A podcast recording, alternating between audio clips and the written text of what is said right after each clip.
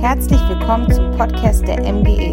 Wir hoffen, dass die Predigten dir helfen, Gott besser kennenzulernen und deinen nächsten Schritt zu gehen. Wir wünschen dir viel Spaß und Gottes Segen. Ja, wir sind in einer Predigtserie, Manni hat es ja schon angekündigt, auf das Ziel konzentrieren und heute geht es darum, um das richtige Ziel und dem richtigen Ziel nachjagen. Nun, ich denke mal, normal ist, dass jeder äh, Ziele hat in seinem Leben. Oder gibt es jemanden, der sagt, ich habe nie ein Ziel gehabt? Und wenn es nur das Ziel war, aus irgendeiner dummen Geschichte rauszukommen, ist auch ein Ziel. Und ich denke mal, wer keine Ziele mehr hat, ja, der hat eigentlich abgeschlossen. Ich kann mich noch gut daran erinnern, meine Schwiegermutter war, glaube ich, 89, das ist unsere eiserne Lady. Ähm, und das eines, eines Tages, als wir bei ihr waren, sagte sie, äh, komm mal mit vor die Haustür. Dann standen wir im Einfahrtsbereich und so sagt sie, mit 89, hier möchte ich was, wie heißt das, wie sagt man? Ich sage, meinst du ein Carport? Ja. Ich sage, meine Zeit, 89 Jahre, die Frau hat noch Visionen. Und das, was sie haben wollte, hat sie jetzt. Noch ein bisschen in veränderter Form, aber sie hat genau das, was sie haben wollte.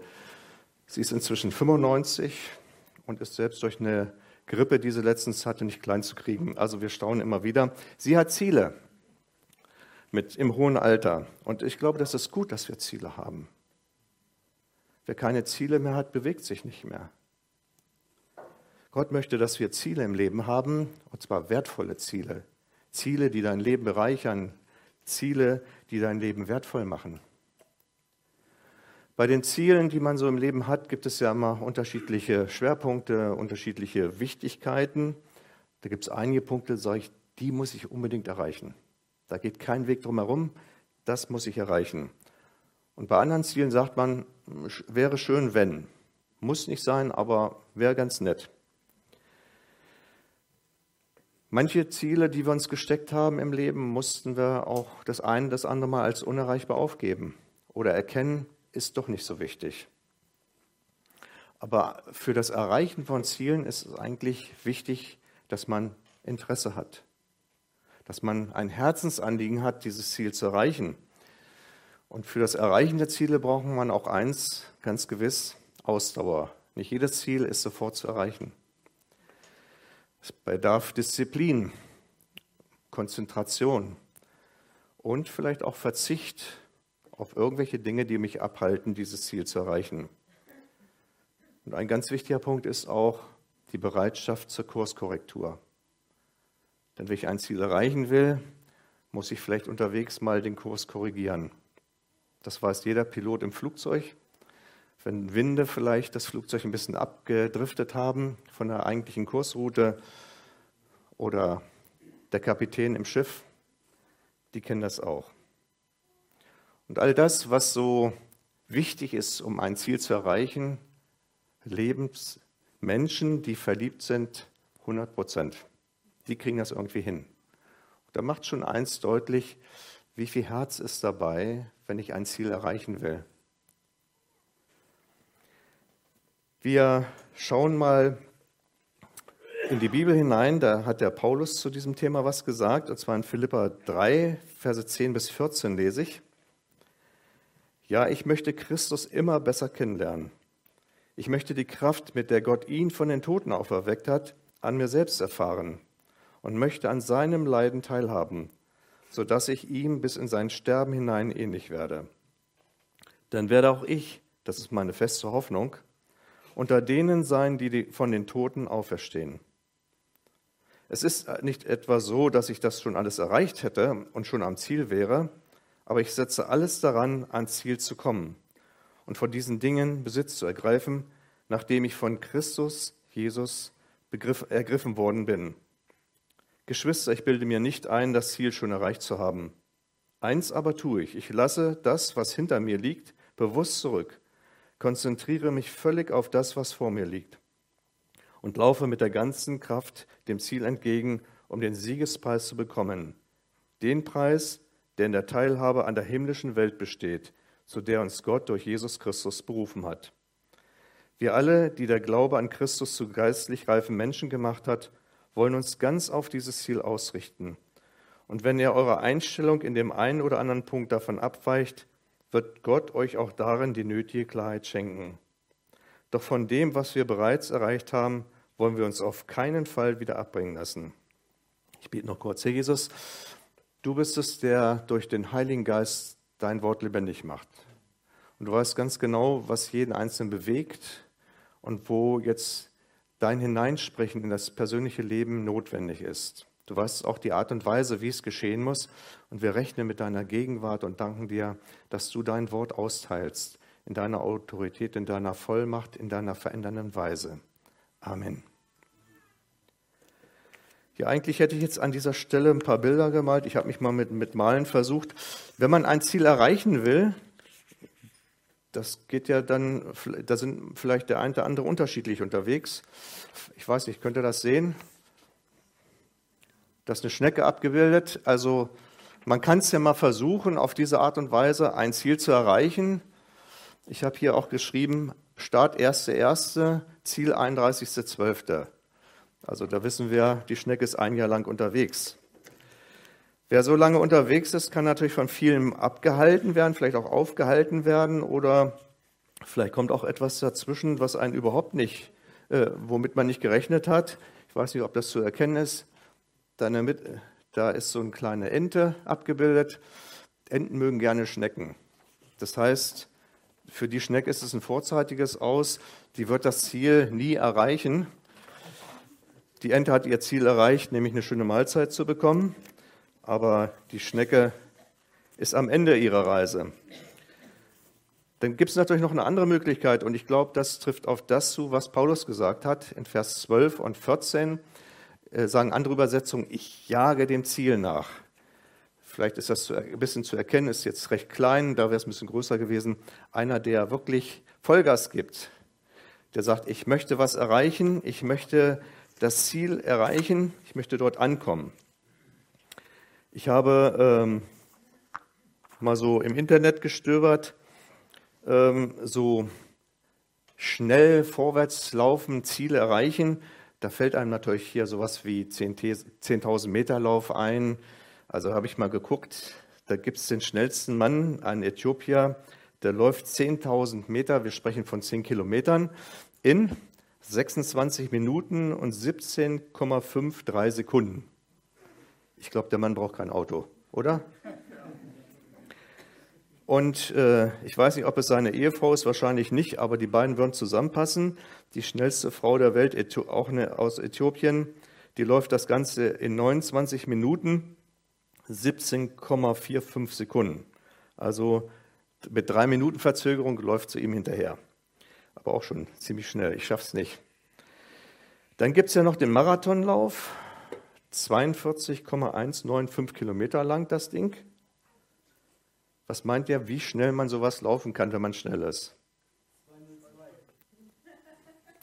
Äh, fast. Äh, er hat es jetzt schon unterboten. Das ist ein Kenianer. Der hat im Oktober 2019, das war aber nicht im Wettbewerb, der hat gesagt, äh, ich will unbedingt diese Zwei-Stunden-Marke knacken. Und der ist das gelaufen in 1 Stunde 59 59,40 Minuten. Der braucht auch kein Auto. Ja, also äh, ich muss sagen, da könnte ich eigentlich, da bräuchte ich keine Zugfahrkarte mehr, da könnte ich also immer ganz locker zur Arbeit laufen und wieder zurück. Ja, wird man was sparen, ne? aber so schnell bin ich nicht und wahrscheinlich wird der Chef dann irgendwann auf die Uhr gucken, wo bleibt er denn?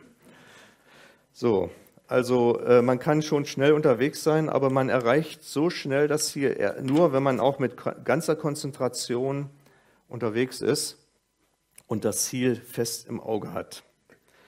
Der Paulus äh, bringt das auch zum Ausdruck in Kolosse 1, Vers 28, 29. Dort sagt er, in Christus verkünden wir, ihn, Christus, verkünden wir. Wir zeigen jedem Menschen den richtigen Weg und unterrichten jeden Menschen in der Lehre Christi. Wir tun es mit der ganzen Weisheit, die Gott uns gegeben hat. Denn wir möchten jeden dahin bringen, dass er durch die Zugehörigkeit zu Christus als geistlich reifer Mensch vor Gott treten kann. Das ist Ziel meiner Arbeit. Dafür mühe ich mich ab und dafür kämpfe ich im Vertrauen auf Gottes Kraft, die in meinem Leben so mächtig am Werk ist. Wir merken, dass hier Paulus einen richtigen Herzschlag hat. Äh, er sagt nicht nur, ich möchte allein unterwegs sein, sondern ich möchte, dass möglichst andere auch noch mit ankommen. Ähm, er zeigt hier so eine richtige Zielstrebigkeit. Und diese Zielstrebigkeit, die hängt mit etwas zusammen. Diese Zielstrebigkeit hat eine Ursache. Diese Zielstrebigkeit ist begründet in einer Begegnung, die Paulus hatte, die ihn tief bewegt hat, die sein ganzes Leben umgekrempelt hat.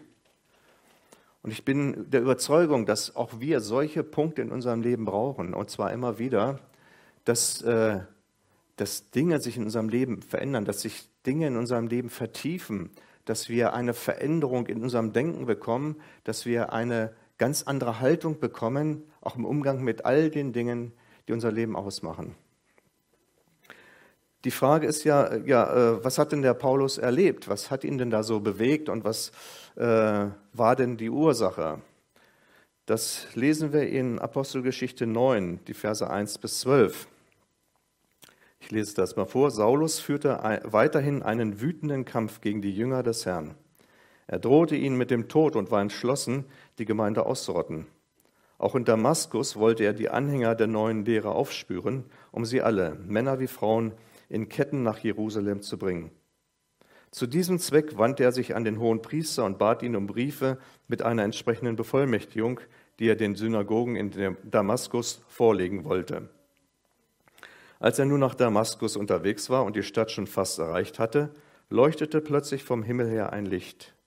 Von allen Seiten umgab ihn ein solcher Glanz, dass er geblendet zu Boden stürzte. Gleichzeitig hörte er, wie eine Stimme zu ihm sagte, Saul, Saul, was verfolgst du mich? Wer bist du, Herr? fragte Saulus. Die Stimme antwortete, ich bin der, den du verfolgst, ich bin Jesus. Doch jetzt steh auf und geh in die Stadt, dort wird man dir sagen, was du tun sollst. Die Männer, die mit Saulus reisten, standen sprachlos vor Bestürzung dabei. Sie hörten zwar die Stimme, sahen aber niemand. Paulus, Saulus richtete sich vom Boden auf und öffnete die Augen, aber er konnte nichts sehen. Seine Begleiter mussten ihn bei der Hand nehmen und nach Damaskus führen. Drei Tage lang war er blind und aß nichts, trank nichts. In Damaskus lebte ein Jünger Jesu namens Hananias. Zu ihm sagte der Herr in einer Vision, Hananias. Ja, Herr, erwiderte er, geh in die Stadt, geh in die gerade Straße, befahl ihm der Herr, und frage im Haus des Judas nach einem Saulus aus Tarsus. Du musst Folgendes wissen. Saulus betet, und in einer Vision hat er gesehen, wie ein Mann namens Hananias in sein Zimmer tritt und ihm die Hände auflegt, damit er wieder sehen kann. Hier ist eine heftige Konfrontation eines Mannes der mit einer Überzeugung unterwegs war. Er war mit der Überzeugung unterwegs, was ich mache, ist richtig. Er war mit der Überzeugung unterwegs, ich diene Gott. Und tat es mit ganzer Überzeugung, mit ganzer Kraft, ohne Rücksicht auf Verluste. So klar hat er dieses Ziel vor Augen gehabt und so klar wollte er dieses Ziel auch umsetzen und wollte alles, was im Wege steht, wegräumen. Also vom Engagement her muss man sagen, vorbildlich. Aber er hat nach seinem eigenen Denken, von dem, was er verstanden hat, wer, wie Gott ist, wer er ist, was er möchte, völlig daneben gelegen. So kann es auch sein, dass wir in unserem Leben Dinge anpeilen, Dinge vielleicht für wichtig erachten, wo Jesus sagt, aus meiner Perspektive taugt das gar nichts. Aber wo wir vielleicht so fixiert sind, so konzentriert drauf sind, weil wir der festen Überzeugung sind, das ist genau das Richtige für mich, für mein Leben. Und wo wir da nicht ablassen wollen. Und dann wundern wir uns vielleicht, dass Dinge in unserem Leben geschehen, die einschneidend sind, wo wir den Eindruck haben, jetzt hat aber einer schwer auf die Bremse getreten. Und ich muss einfach sagen, solche Sachen brauchen wir in unserem Leben. Und ich habe es persönlich immer wieder erfahren, dass es Einschnitte gab, dass es Ansprachen von Gott gab, oft in Gedanken oder durch Ereignisse, wo ich gemerkt habe, du brauchst Kurskorrektur. Und diese Kurskorrektur ist ja nichts, äh, was negativ ist. Es fühlt sich vielleicht im ersten Moment so an, es sieht vielleicht im ersten Moment so aus, aber Kurskorrektur ist etwas Wertvolles, weil ich will ja ein Ziel erreichen. Und Jesus Christus hat gesagt, ich möchte dich unterstützen, dass du dieses Ziel erreichst und dass du dort ankommst, wo du eigentlich hin möchtest, nämlich zu einem Leben der Fülle. Ich finde es so wunderbar, dass äh, in der Bibel das so alles so ehrlich aufgeschrieben ist. Hier haben wir den Saulus und kurz vorm Erreichen seines Ziels, kurz vorm Erreichen der Stadt, wo er agieren wollte, nach eigener Vorstellung, tritt Jesus auf die Bremse. Und er, der gedacht hat, er ist ein helles Licht, er war ja nun sehr anerkannt und auch sehr belesen, sehr weiser Theologe der damaligen Zeit, schon sehr mächtig, er stürzt angesichts des hellen Lichts in Dunkelheit. So ist es oft, das, was wir sozusagen als helles eigenes Licht sehen, ist oftmals bei Jesus Dunkelheit. Und er, er muss sehen, dass praktisch im, in der Gegenwart des lebendigen Gottes, äh, das haut ihn um. Das haut ihn von den Puschen. Ich weiß, dass auch so manchen Dinge im Leben von den Puschen gehauen hat. Und wenn, wenn du gerade in so einer Situation bist, wo du sagst, das, das hat mich jetzt vom Sockel gehauen, dann möchte ich dich einladen, äh, wende dich an Jesus und, und schau dir diese Geschichte an und sieh, wie es weitergeht. Jesus sagt ja nicht, Age, hast du jetzt davon? Warum bist du auch so wild unterwegs? Warum willst du auch die Leute platt machen? Jetzt bist du erstmal platt gemacht, aus. Jetzt kommst du in die Rente, du bist blind, kannst nichts mehr machen. So ist Jesus mit ihm nicht umgegangen. Wenn wir von, vom Sockel gestoßen werden, von unserer eigenen Überzeugung, vom Selbstüberzeugtsein, äh, von, von Dingen, wo wir sagen, ich herrsche und ich muss das so machen und ich will das so ausführen, wie ich das meine, wenn wir da vom Sockel runtergeworfen werden, dann sollten wir bedenken, es ist in unmittelbarer Nähe jemand da, Jesus. Und der möchte mir etwas klar machen. Der möchte mir etwas sagen. So hat das beim Paulus gemacht. Ich finde das so toll, dass er ihn nicht jetzt große Vorwürfe macht, große Anklagen, aber er stellt eins klar, mein lieber Freund, mein lieber Saulus, als er fragt, wer bist du? Du verfolgst mich. Ja, ich denke, er hat die Christen verfolgt. Wir sehen an dieser Stelle, wie sehr sich Jesus Christus mit dem, die ihn nachfolgen, identifiziert. Du verfolgst mich. Und das hat Auswirkungen für die, die das machen, weil sie Jesus selber angreifen. Und ich finde das so stark, diese, diese Einheit, die wir mit ihm haben, ist uns oft gar nicht bewusst. Und dass uns Gott das so offenbart, welch, wie er Einheit sieht, auch wir, die wir ihm nachfolgen. Wir denken immer, er ist irgendwo ganz weit weg und ich bin hier und muss selber sehen, wie ich mein Leben gebacken kriege. Nein, er möchte eine Einheit mit uns leben. Er möchte, dass das, was sich im Alltag bewegt, dass wir ihm das sagen, weil es bewegt ihn. Es hat ihn ja hier auch bewegt, als die Leute verfolgt wurden. Und es bewegt ihn auch, ob du Schmerzen hast. Es bewegt ihn auch, dass du Kummer hast. Es bewegt ihn alles. Deshalb, diese Einheit bedeutet eine Herzenseinheit, eine Herzensgemeinschaft. Er möchte uns sagen, ich möchte teilhaben an deinem Leben, ich möchte das, was dich bewegt, aufnehmen und bewegen. Aber andersrum, ich möchte auch das, was mich bewegt, dir weitergeben. Ich möchte, dass es auch dich bewegt. Und deshalb, das, was wir heute und auch nächsten Sonntag besprechen, ist darum, dass Jesus uns einfach einladen will, seine Welt kennenzulernen. Seine Art zu leben, sein Wesen, sein Charakter, seine Herzensliebe. Saulus ist an dieser Stelle zu Boden gegangen und ähm, drei Tage lang war erstmal das Licht ausgeschaltet und ist ja eigentlich auch ja, hilfreich. Denn äh, man wird durch viele Dinge, die man sieht, abgelenkt. Hier ist er im Grunde genommen eine Dunkelkammer genommen worden, wo er nichts mehr sieht, keine irgendwelchen äußeren Einflüsse mehr. Und das hat ihn so tief erschüttert, diese Begegnung, dass er drei Tage lang nichts gegessen und nichts getrunken hat. Und man muss ja auch sagen, die Erschütterung ist enorm. Wenn du total überzeugt bist von einem Ziel, von, von einer Aktion oder die Art und Weise, wie du lebst, und plötzlich kommt jemand und sagt, alles falsch. Also in, in dem Keller muss richtig alles zusammengebrochen sein. Der muss erstmal, der war nicht nur äußerlich der blind, der war auch innerlich blind. Der, der muss gesagt haben, ich habe überhaupt keine Orientierung mehr. Wo geht es jetzt überhaupt lang? Ich brauche, ich brauche jetzt jemanden, der mich führt. Nicht nur die, die mich äußerlich geführt haben, damit ich irgendwo mich hinsetzen kann, sondern ich brauche einen, der mich innerlich führt, der mich innerlich neu ausrichtet. Und das ist schön, wenn Jesus Kurskorrektur gibt, dann wird er auch konkret, wie in dem Fall und hat ihm Anweisungen gegeben, hatte gesagt, komm, geh in die Stadt, dort wird man dir sagen, was du tun sollst. Und dann geht das so Hand in Hand, dass er selber, wie es hier auch aus dem Text hervorgeht, eine Vision erhält, nämlich dass ein Mann namens Hananias dann in sein Zimmer kommt, für ihn betet, damit er wieder sehen kann.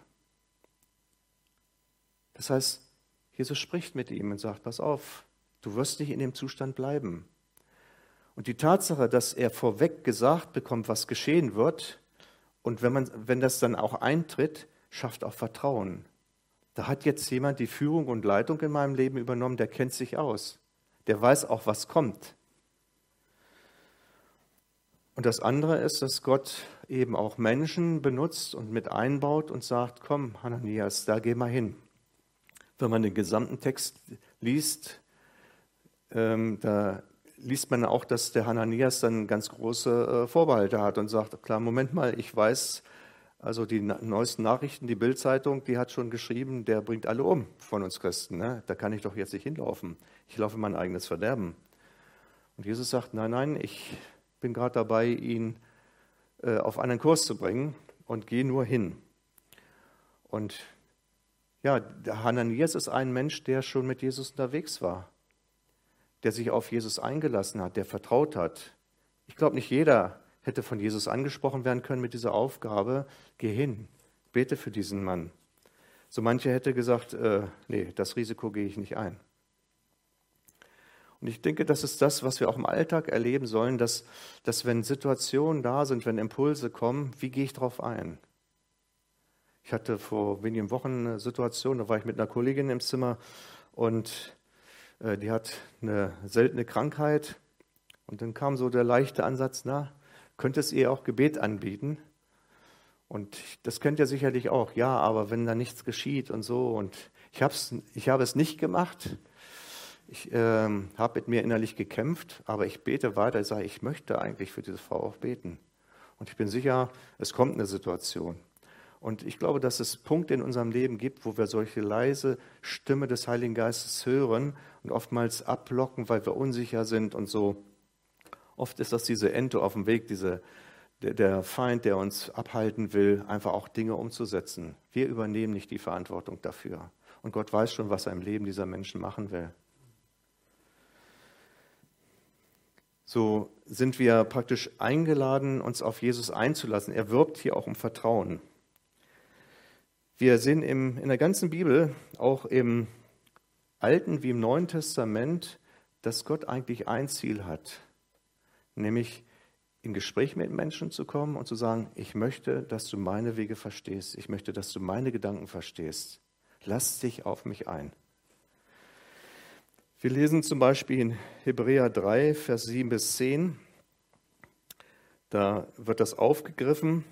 Ähm, da steht drin, dass ähm, macht es nicht wie das Volk in der Wüste an jenem Tag, als es gegen Gott rebellierte und ihn herausforderte.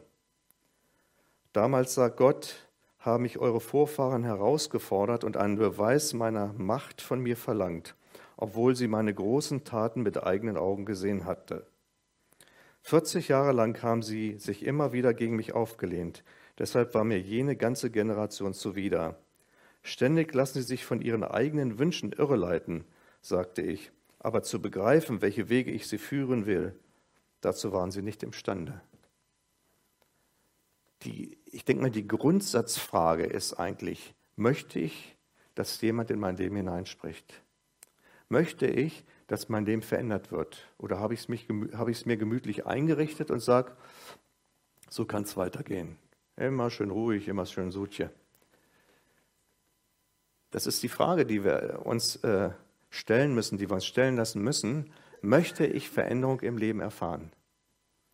Und ich, ich weiß aus eigener Erfahrung, wenn ich sage, ich möchte verändert werden und mich darauf einlasse, dann kommen Impulse. Und dann ist die Frage, lasse ich mich darauf ein? Wenn ich weitergehen möchte, wenn ich Gott in einer tieferen Weise erleben möchte, und wir beten sehr stark darum, dass wir möchten einen Durchbruch erleben. Wir hören von vielen Nöten und Problemen, ob es in Beziehungen ist, ob es im seelischen Zustand ist, ob es körperlicher Zustand ist. Es gibt so viele Nöte. Wir sind konfrontiert damit und manchmal kriegt man kaum Luft. Und wir beten darum, Herr, wir möchten, dass du deine Hand wieder ausstreckst, dass Menschen nicht nur am Herzen und in der Seele berührt werden, sondern auch am Körper berührt werden. Wir möchten, dass das, was, weshalb du eigentlich gekommen bist, nämlich Wiederherstellung, dass das in unserer Zeit wieder geschieht.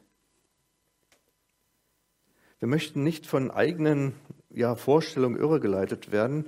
Wir möchten nicht jetzt eigene Vorstellungen verwirklichen, sondern wir möchten, dass Gottes Sicht und Gottes Leben durchkommt. Im 2. Mose 15, Kapitel 15, ist es eigentlich so typisch, wie wir Menschen sind. Das Volk Israel hatte um Errettung geschrien. Hol uns aus dieser Sklaverei hier in Ägypten raus. 400 Jahre waren sie da, eine nicht geringe Zeit. Und dann hat Gott sie herausgeführt. Und als sie dann durch das Schilfmeer da geführt worden sind und hinter ihnen der Pharao mit der ganzen Armee ertränkt war, da kann man nachlesen in, äh, in dem 15. Kapitel von 2. Mose das Siegeslied der Israeliten am Schilfmeer. Und zum Beispiel, ich nehme mal so ein bisschen was davon. Damals sang Mose und die Israeliten zum Preise des Herrn folgendes Lied. Singen will ich dem Herrn, denn hoch erhaben ist er. Ross und Reiter hat er ins Meer gestürzt. Meine Stärke und mein Lobgesang ist der Herr, der mir Rettung schafft. Er ist mein Gott. Ihn will ich preisen, meiner Väter Gott, ihn will ich erheben. Der Herr ist ein Kriegsheld, Herr ist sein Name. Die Wagen des Pharaos und seine Macht hat er ins Meer gestürzt. Seine auserlesenen Krieger sind im Schilfmeer versunken. Die Fluten haben sie bedeckt, wie Steine sind sie in die Tiefe gefahren. Deine Recht, o Herr, ist herrlich durch Kraft. Deine Recht, o Herr, zerschmettert den Feind. Äh, das geht noch eine ganze Ecke weiter.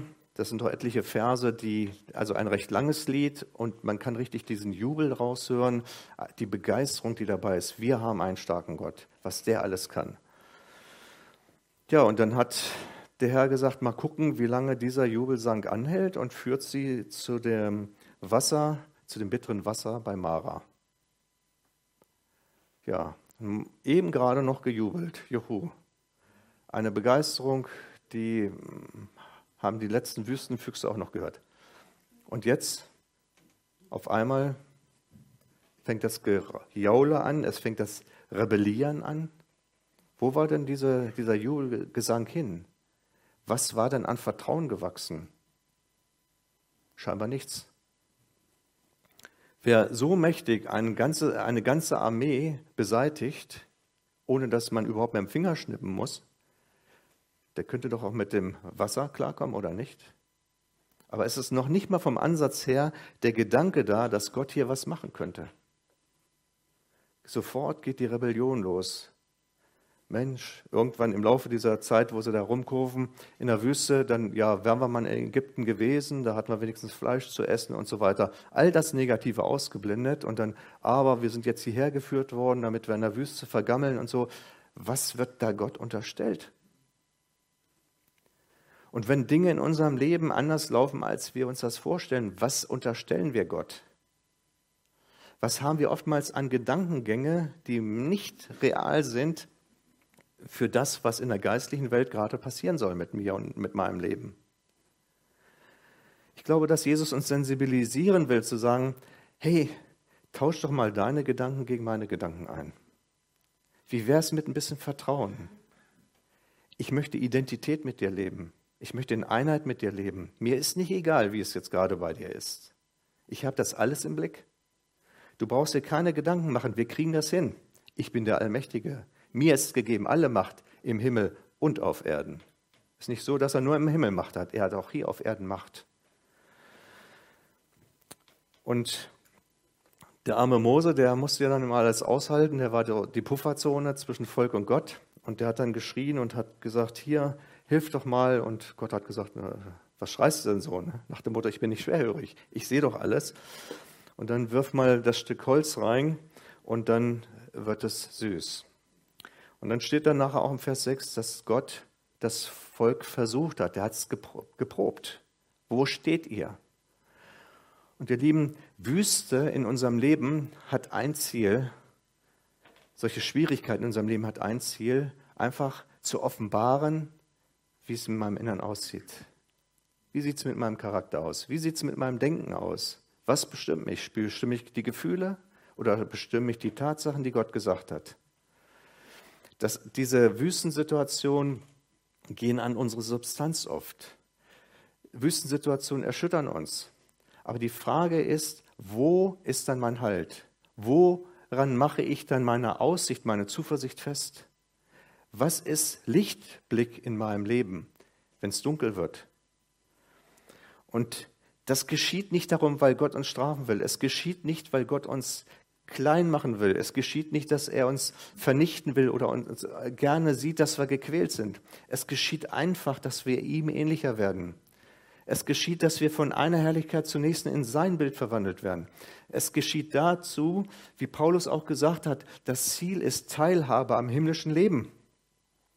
Und diese, diese Prozesse brauchen wir, damit wir nicht einfach immer in diesem alten Fahrwasser fahren, immer in der alten Spur laufen, sondern Gott möchte uns aus dieser alten, eingetretenen Spur rausführen und sagen, ich möchte, dass ihr neue Wege geht, Wege des Himmels.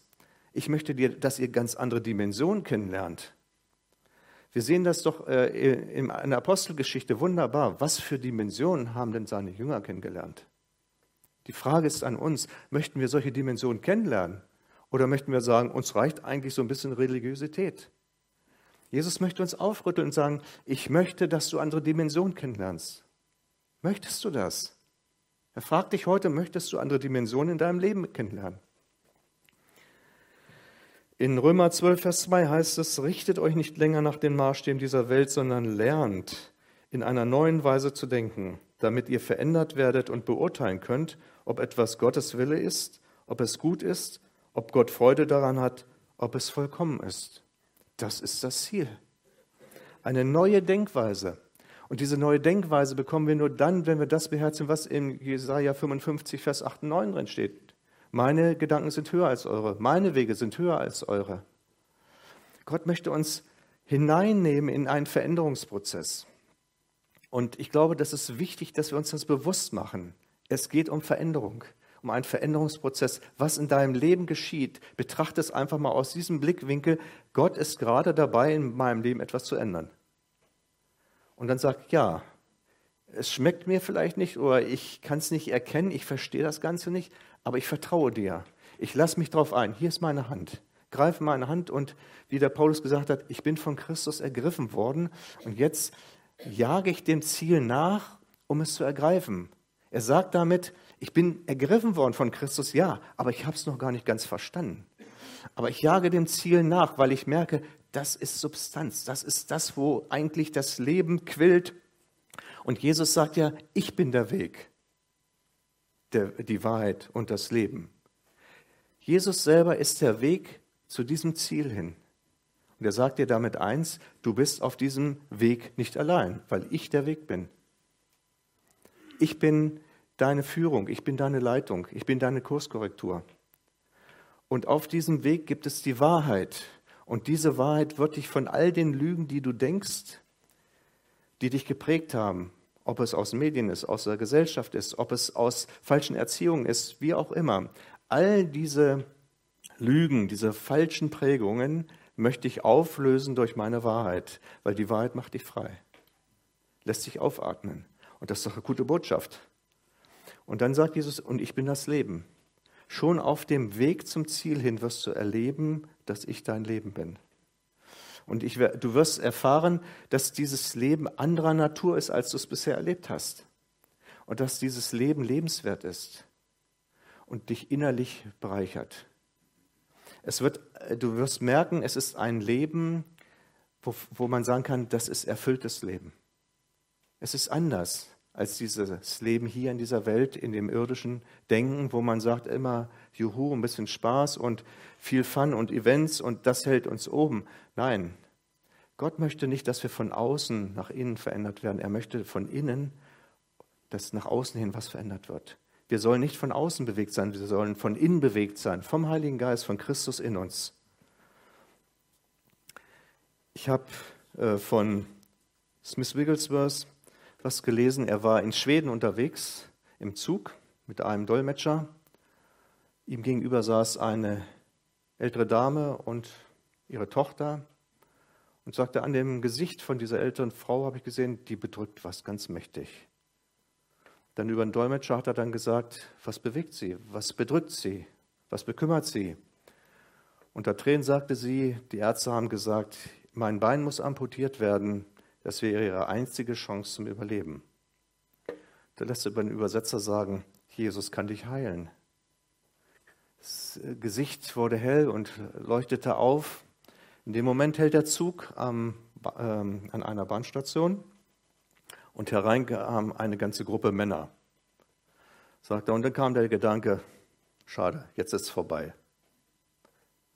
Nein, sagt er, die Situation ist die gleiche, Jesus ist der gleiche, egal ob da noch Männer einsteigen oder nicht. Und er hat gesagt, umso größer wird die Verherrlichung Jesu sein. Und er hat für die Frau gebetet, hat sich hingekniet, hat gebetet. Die Frau sprang auf, stampfte mit den Beinen auf und sagte, ich bin geheilt, ich bin geheilt, ich weiß, ich bin geheilt. Hier, es geht wieder alles. Und sagte, ich brauche nicht mehr in die Klinik. Und da habe ich gedacht, ja, ich kenne das auch. Du hast, denkst, oh, die Situation ist günstig. Und dann kommen irgendwelche Leute und sagen, ha, jetzt ist aber ungünstig. War für mich schon wieder ein Impuls. Lassen wir uns doch nicht von solchen Dingen bestimmen, von den Umständen, wenn die sich verändern. Wenn plötzlich Menschen dazukommen und wir sagen, oh, soll ich jetzt noch oder so? Sondern dass wir einfach sagen, Herr, du bist derselbe. Möchtest du, dass ich das jetzt tue? Dann ist es egal, ob Hans, Franz und sonst wer dabei ist. Dann mache ich das, egal wie die Situation jetzt auch ist. Er hatte auch mal gepredigt auf der Straße, wie es so üblich war bei ihm. Und dann sah er einen Mann, der lehnte an so einer Straßenlaterne. Sah ziemlich ja, zerknittert aus. Er ist dann auf den zu und hat gesagt, nach dem Motto, na, brauchst du deine, die Straßenlaterne, um dich dran festzuhalten? Und er hat gesagt, machte seinen Mantel auf, man konnte einen Dolch sehen mit silbernem Griff. Und er sagte, ich bin eigentlich auf dem Weg nach Hause und will meine untreue Ehefrau abstechen. Ich komme hier vorbei und höre sie von der Kraft Gottes reden und ich fühle mich auf einmal so hilflos. Deshalb lehne ich an dieser Laterne. Und er hat gesagt, guter Mann, ich nehme Sie mal mit. Er sagte, ich habe gewusst, äh, Gott hat mit dem Mann was vor. Und dann hat er auch für ihn gebetet, hat ihn mit nach Hause genommen, hat ihn neu eingekleidet und er hat sein Leben Jesus gegeben. Und dann hat er gesagt, äh, ich spürte, dass Gott mit diesem Mann was vorhat, hat ihm Geld gegeben, er hat ein Häuschen gekauft und dann hat er, obwohl die Frau mit einem anderen Mann zusammenlebte, äh, die Frau eingeladen zu sich nach Hause. Und dieser Mann hatte Jesus so tief erlebt in seiner Liebe, dass er keinen Hass mehr auf die Frau hatte. Und die Frau kam zu ihm nach Hause und erlebte die Gegenwart Gottes. Und die Ehe wurde geheilt wiederhergestellt. Und er sagte, Gott hat diesen Mann so wunderbar gebraucht. Überall, wo der Mann hinkam, hat er von der Liebe Jesus erzählt. Und Menschen wurden berührt. Gott möchte uns berühren und möchte uns von falschen Wegen abholen. Er möchte uns begegnen und verändern. Und ich möchte einfach äh, auch einen Punkt ansprechen, denn der kam heute Morgen. Ich soll einfach mal Ehepaare hier ansprechen und fragen, wie sieht eure Gebetsgemeinschaft aus? Jesus hat gesagt, wo zwei oder drei versammelt sind in meinem Namen, dann bin ich mitten unter ihnen. Als Ehepaare seid ihr schon zwei. Das heißt, ihr betet mit Verheißung. Und eins ist ganz klar, der Feind wird dir komisches Gefühl dabei geben. Er wird dir auch Gedanken geben, ach Mensch, komm, warum jetzt, ne, und mit dem Ehepaar beten und so. Hm, hm. Du, ich, ich weiß, es gibt Situationen, wo der Feind auf diese Art und Weise arbeitet. Unsere Carmen, die sagte, glaub, gestern war es. In der Küche saß er und sagte, ah, irgendwie geht es mir nicht gut und so. Ne? Dann kam der Gedanke, könntest ja für sie beten. Ah, Gott aufstehen. Ah, ah, ah. Was da für Gedanken rumgehen. Ich habe gesagt, Moment mal, ne? du hast gerade einen Impuls gekriegt, bete. Das ist, ein das ist eine wertvolle Aufgabe, als Vater jetzt für deine Tochter zu beten, egal was die Gedanken und was die Gefühle jetzt sagen. Du machst das jetzt. Ich habe für sie gebetet, habe sie gesegnet. Ich habe schon gesagt, Moni und ich, wir, wir üben es ein, dass wir uns jeden Abend segnen. Mit Wohlergehen nach Geist, Seele und Körper. Weil es so wichtig ist. Und ich möchte einfach im Namen Jesu heute Ehepaare einladen und ermutigen, fang an, mit deinem Ehepartner zusammen zu beten. Unter Berufung auf der Verheißung, wo zwei oder drei versammelt sind. Ich sage euch eins, es wird mehr und mehr Distanz in irgendwelchen Bereichen, die sich vielleicht aufgebaut waren, aufgelöst. Es wird die Vertrautheit wachsen. Ihr werdet erleben, dass Jesus in eurer Mitte ist.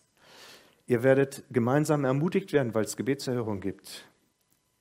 Seite an Seite. Ich, ich gebe das wirklich als Impuls weiter. Ich möchte ermutigen euch Ehepaare im Namen Jesu, betet miteinander, pflegt das. Es werden viele Dinge kommen, die versuchen, euch da auszuhebeln. Aber seid ermutigt und geht. Geht wirklich diesen Weg. Er möchte wirklich, dass diese Beziehung eine wertvolle Beziehung ist, die etwas bewirkt. Das heißt immer, gemeinsam sind wir stark. Das ist eine große Chance. Lasst uns also die zulassen, dass Gott uns verändert in unserem Denken. Und dass uns das wichtiger ist, dass das, was Gott uns sagt, als das, was wir fühlen oder was wir vielleicht bisher immer gedacht haben, dass wir uns verändern lassen. Es ist segensreich. Wenn du Gottes Segen erleben willst, lass dich drauf ein. So bin ich auch schon für heute am Ende der Predigt angelangt und wir wollen nächsten Sonntag uns auch mit diesem Thema weiter beschäftigen, diese Veränderung.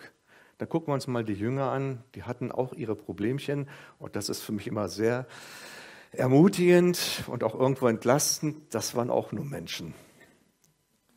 Und das, die Bibel will uns ja auch ermutigen. Deshalb berichtet sie so ehrlich. Guck mal, wo der war, wo Saulus war. Saulus heißt der Erbetene und Paulus heißt der Kleine, der Geringe. Warum heißt er auf einmal Paulus? Weil er gesagt hat, ich möchte, dass Gott in meinem Leben groß ist, dass Jesus in meinem Leben groß ist. Ich muss abnehmen, er muss zunehmen. Deshalb sagt Paulus, ich bin lieber klein, damit Jesus in meinem Leben groß ist. Und lasst uns jetzt noch zusammen eine Zeit haben, wo wir uns auf den Herrn ausrichten mit all dem, was vielleicht an Impulsen bei dir angekommen ist. Und lasst uns einfach sagen, Herr, hier bin ich und ich möchte, dass du mein Leben veränderst.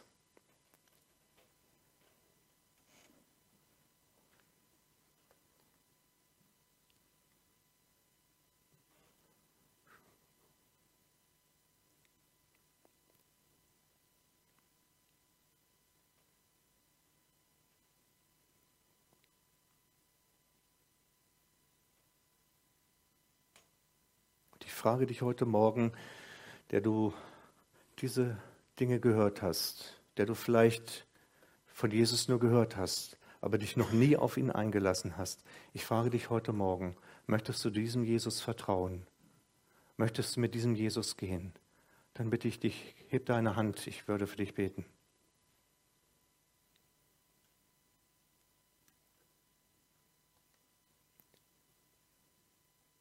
Möchtest du es wagen, mit Jesus durch diese Welt zu gehen und dein Leben von ihm gestalten zu lassen? Dann bist du herzlich dazu eingeladen. Und ich möchte dich auch fragen, hast du heute Morgen Impulse von Jesus gekriegt, hast gesagt, ja, ich habe gemerkt, Jesus hat mich angesprochen. Er hat einen Impuls gesetzt in meinem Leben und ich möchte auf diesen Impuls eingehen dann heb deine Hand und ich werde für dich beten.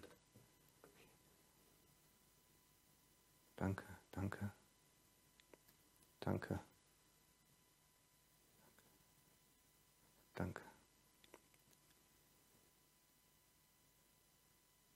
Herr Jesus Christus, danke, dass du dich in unserem Leben auskennst. Und danke, dass du uns immer wieder einlädst, uns auf deine Gedanken einzulassen. Herr Jesus, du hast jetzt die Hände gesehen, die sich gemeldet haben. Sie haben einen Impuls von dir gekriegt. Und Herr Jesus Christus, ich danke dir, dass du jetzt in diesem Leben dich als der Lebendige erweist von diesen Menschen und sie erleben lässt, dass du Dinge veränderst in ihrem Leben. Zum Guten, zum Besten. Ja, Jesus, dass sie gesegnet sind, indem sie sich auf dich einlassen und einfach erleben dürfen, wie wunderbar du bist, wie nah du bist, wie fürsorglich du bist. Herr Jesus, wir, ich bete darum, dass du uns allen Durchbrüche schenkst, geistliche Durchbrüche schenkst. Herr, dass wir dich doch viel besser und inniger kennenlernen und erfassen, dass wir von nichts mehr abgelenkt werden, sondern dass wir wirklich dem Ziel nachjagen Herr Jesus, dass wir dich alle Zeit vor Augen haben, damit wir nicht ins Wanken kommen. Ich danke dir, Jesus Christus, dass du der Erhabene bist und dass du alle Macht hast im Himmel und auf Erden. Und dass das heißt, dass es nichts in unserem Leben gibt, was du nicht verändern könntest. Herr Jesus, und ich bete auch für die Ehen, Herr Jesus, dass sie gesegnet sind in deinem Namen, unter deinem Schutz. Und Herr Jesus, dass eine Innigkeit geschieht in den Ehen, dass ein Miteinander geschieht und eine Erfahrung von neuen, ja, mit Gebetserfahrungen, mit neuen Erlebnissen mit dir, dass Erquickung geschieht, dass Harmonisierung geschieht. Herr Jesus Christus, das ist dein Ziel. Und damit segne ich jetzt die ganze Gemeinde, Herr Jesus, dass wir alle unter deinem Segen sind, auch wenn wir durch diese Woche gehen und erleben, der lebendige Gott ist da. Jesus Christus ist bei mir alle Tage, auch hier und jetzt. Danke, Jesus. Amen.